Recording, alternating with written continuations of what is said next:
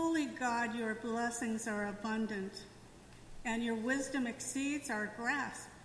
Fill us with your spirit as we hear your word this day, that we may be justice seekers and peacemakers, sharing your life among those who are forgotten, weak, or persecuted, and revealing to all your glory. Amen. The first reading today is from Micah chapter 6, verses 1 through 8. Hear what the Lord says Rise, plead your case before the mountains, and let the hills hear your voice. Hear, you mountains, the case of the Lord, and you enduring foundations of the earth. For the Lord has, has a case against his people, and he will contend with Israel. O oh, my people, what have I done to you? And what have I wearied you? Answer me. For I brought you from the land of Egypt and redeemed you from the house of slavery, and I sent before you Moses, Aaron, and Miriam. O oh, my people, remember now what King Balak said of Moab, what Balaam, son of Beor, answered him, and what happened from Shittim to Gilgal that you may know the saving acts of the Lord. With what shall I come before the Lord and bow myself before God on high? Shall I come before him with the burnt offerings, with calves a year old? Will the Lord be pleased with thousands of rams, with ten thousands of rivers of oil? Shall I give my firstborn for my transgression, the fruit of my body for the sin of my soul? He has told you, O mortal, what is good and what does the Lord require of you, but to do justice and to love kindness and to walk humbly with your God. The voice of the Lord, powerful and full of majesty. Thanks, Thanks be to God. God.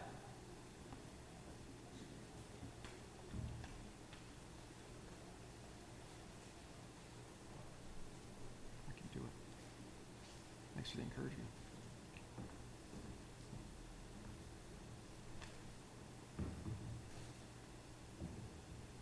Our gospel reading for this morning comes from Matthew chapter 5, the first 12 verses.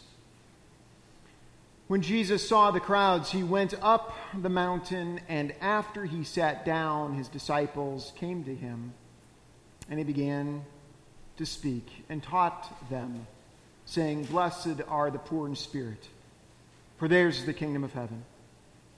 Blessed are those who mourn, for they will be comforted. Blessed are the meek, for they will inherit the earth. Blessed are those who hunger and thirst for righteousness, for they will be filled. Blessed are the merciful, for they will receive mercy. Blessed are the pure in heart, for they will see God. Blessed are the peacemakers, for they will be called children of God. Blessed are those who are persecuted for the sake of righteousness, for theirs is the kingdom of heaven. Blessed are you when people revile you and persecute you and utter all kinds of evil against you falsely on my account. Rejoice and be glad, for your reward is great in heaven.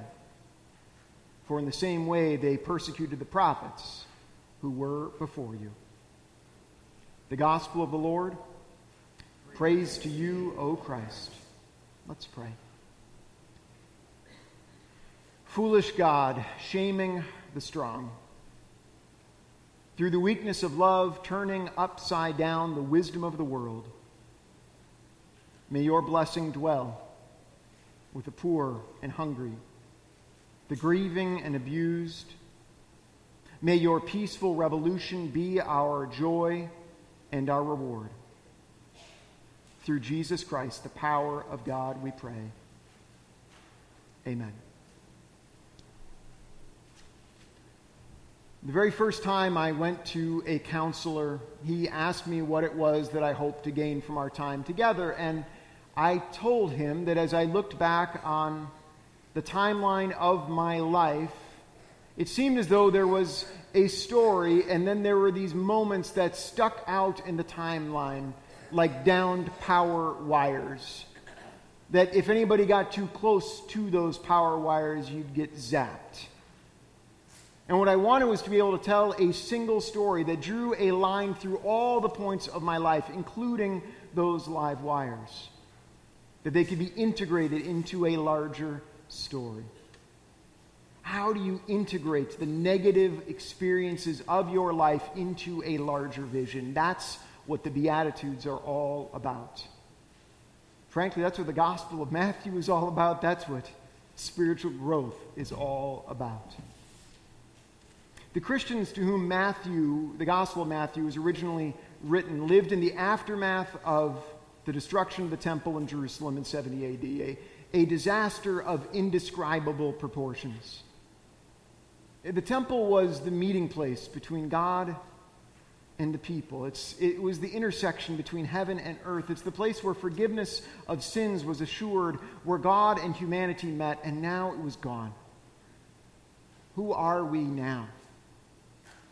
If they were going to continue as a faith community, they needed to integrate this unexplainable loss, and we need to do the same in our lives as well like Moses before him, who led the people up Mount Sinai where they received the Ten Commandments, Jesus leads his people up the mountain where he speaks nine words of blessing that we call the Beatitudes. And you should know right up front the Beatitudes are not if then statements. Jesus is not saying, if you are poor in spirit, then you'll receive the kingdom of God. These are not recipes on how to get God's blessing. No, the Beatitudes are Jesus speaking blessings over people who appear to be anything but blessed the poor in spirit, those who mourn, the meek, the persecuted. If these are blessings, they are blessings that no one wants to receive. And that's exactly the point. See, a blessing is something we normally understand as a gift that you want to receive in your life, right? And we are all blessed with all kinds of gifts material, relational, spiritual. But what holds blessings together in our mind is that we recognize them as something to be desired. But no one wants to be poor in spirit. No one wants to grieve or mourn. And, and how about meekness? Uh, anybody ever say to you on a date, man, you are just so meek? No. See, the problem with the Beatitudes is that they don't appear to be blessings at all. In fact, if you were to tell someone else, I know that you've just lost your loved one, but I want you to know just how blessed you are. Well, that'd be just wrong, wouldn't it? Surely Jesus isn't doing that, so something else must be going on. Well, the Bible emerges from what we call an honor shame culture. And honor and shame are understood to be positive and negative values that are conferred by the community. Honor is something that individuals within that community they can aspire to it, but you can't get it yourself. Only the community can bestow honor upon you. And the opposite of honor is shame, wherein the community looks upon you with disapproval. These are social values given to you by others, and that's how they are to be distinguished from self esteem, right? Self esteem is how an individual feels about themselves. Honor and shame is how the community feels about you.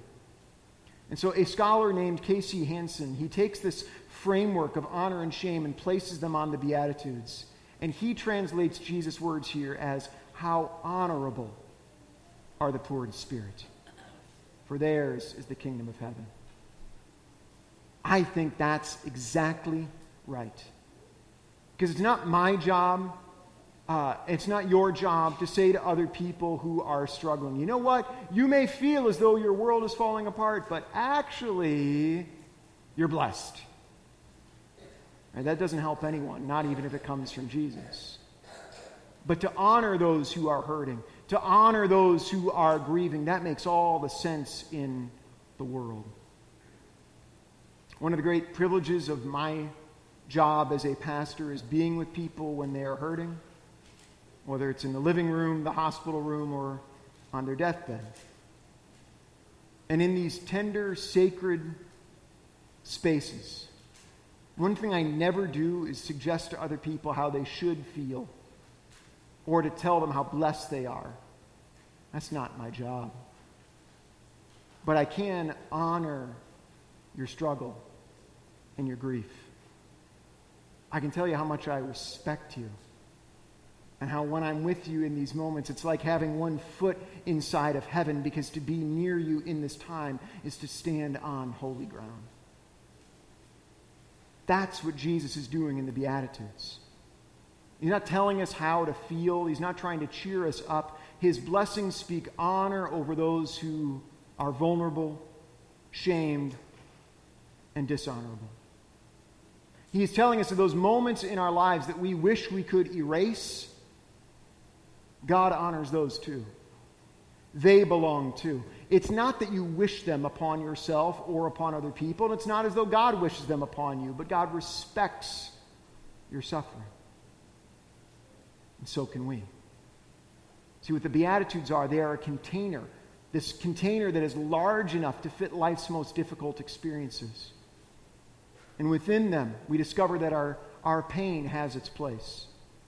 It belongs to, it can be integrated into a larger story, the human story, which includes poverty of spirit, sorrow, humility. If we don't push our pain away, but if we can somehow sit with it and honor it, then we discover that our struggle actually connects us to one another. This past Tuesday, I attended an interfaith justice breakfast with clergy colleagues from across the city, and we met at the Church for All People on Parsons Avenue. Any of you know this church? Methodist Church down there? It's an incredible place.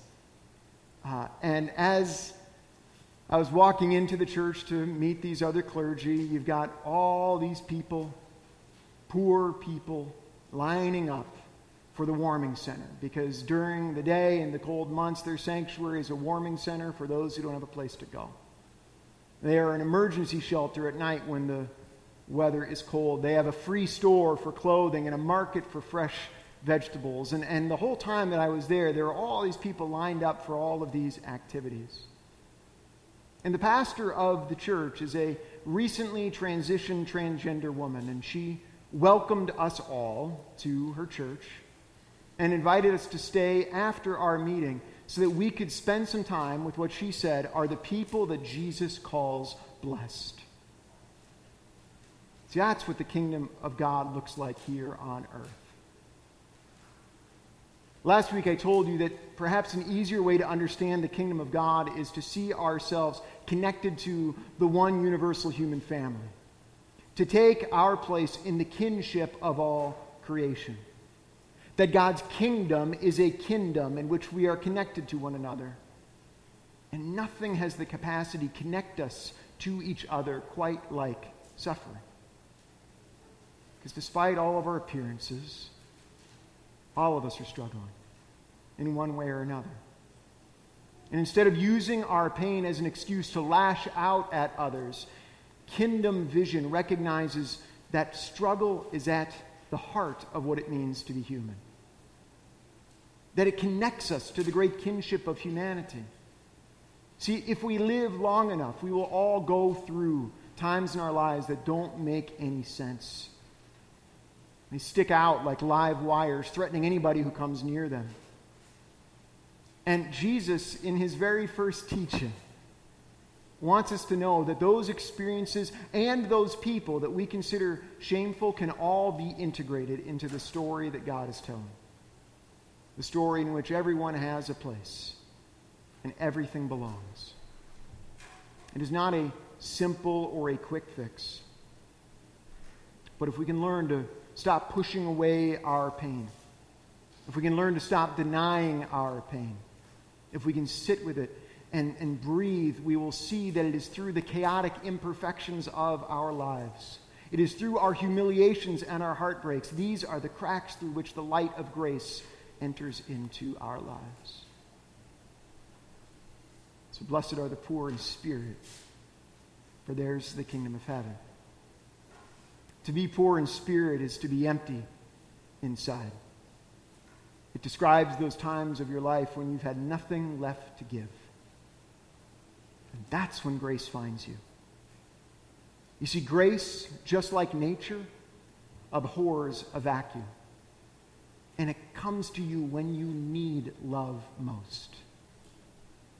Those times in your life where you felt furthest from God, Jesus blesses those times too.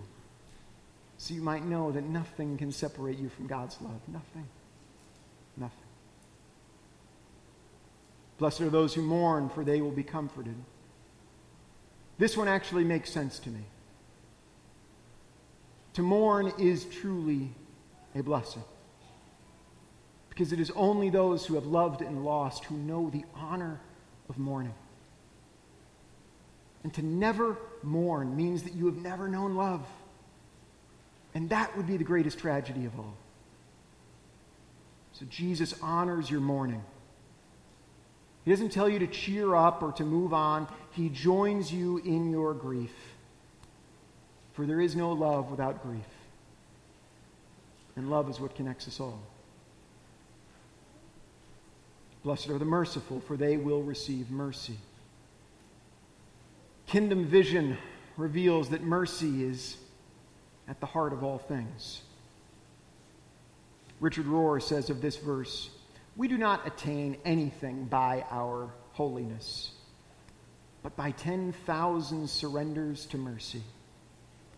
A lifetime of received forgiveness allows us to become mercy.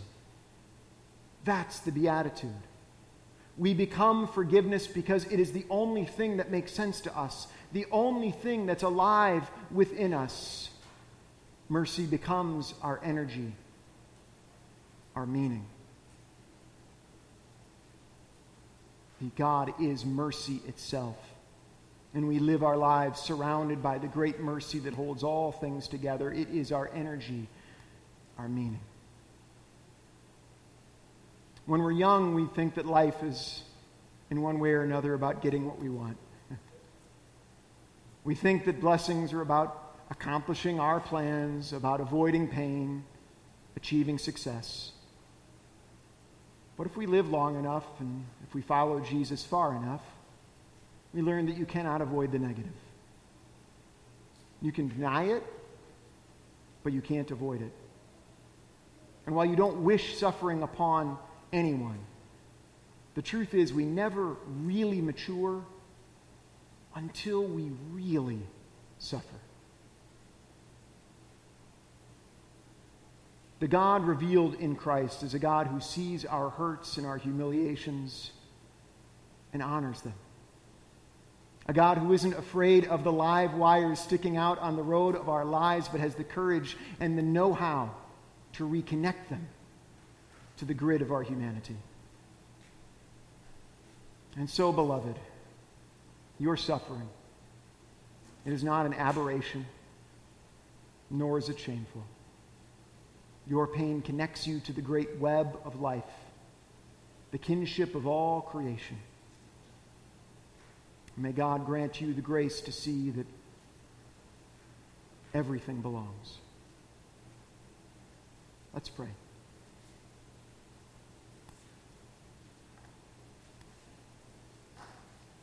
Great God of mercy, mercy that holds all things together. You have laid before us a path of wholeness you have called us to true community, to love and to care for one another. You've given us the gift of relationships that we might help and support one another. And all creation reflects the overflowing of your love. There is no prayer that we may offer that is not already close to your heart. And so we offer our prayers knowing that you hear them and we offer them in the hope that in speaking them aloud, our hearts might be renewed in love for all that you have made. We pray for your good earth, O God. Where we have contributed to the ravishing of your creation, we pray forgiveness and awareness. Give us the desire to live wisely as good stewards, taking only what we need rather than blindly and foolishly squandering what is not ours to begin with. We pray for all who are caught up in the bind of economic hardship. We pray for those suffering unemployment and underemployment. We pray for those waiting in fear to see what their future will hold. Ease our anxiety, O Lord, and remind us of the care with which we are held. We pray for our own community. If we are blind to the station of our neighbors, needle our consciences and stir us to action. Where we may be of service, O God, lead us and give us the strength to follow you. Open our eyes to the people experiencing homelessness and hunger, to the people living with addiction, to those who suffer from mental and emotional illness, to those who have been outcast. And we pray for the victims of violence, gun violence in particular. Lord, help us to bring about your shalom. We pray today for the people of Memphis, shattered by the killing of Tyre Nichols. In anger and in grief, we cry out, O Lord, how long? How long must your people be brutalized and killed by those who have sworn to serve and protect? Lord, bring justice to our police. Bring justice to our streets that no more killings take place in our city or any other.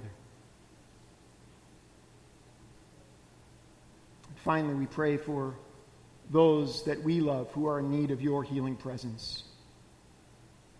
For Sarah Starr as she recovers from surgery. For Charlie Bergman as he prepares for it. For Michael Andrews. For Jeff Dubois Nancy Kalman. For Nancy Jenkins. For three year old Miles, who has a brain tumor and is scheduled for surgery. And for a friend whose close friend died yesterday. And for all of those that we carry with us in our hearts today, whom we lay before you now praying that your mercy might comfort them. All these things we pray in the name of Jesus Christ, who stands with us in our struggle and in our joy, who knows us in our mourning and in our celebration, and who taught us to pray together Our Father, who art in heaven, hallowed be thy name. Thy kingdom come, thy will be done on earth as it is in heaven. Give us this day our daily bread, and forgive us our debts as we forgive our debtors. And lead us not into temptation, but deliver us from evil. For thine is the kingdom, and the power, and the glory forever. Amen.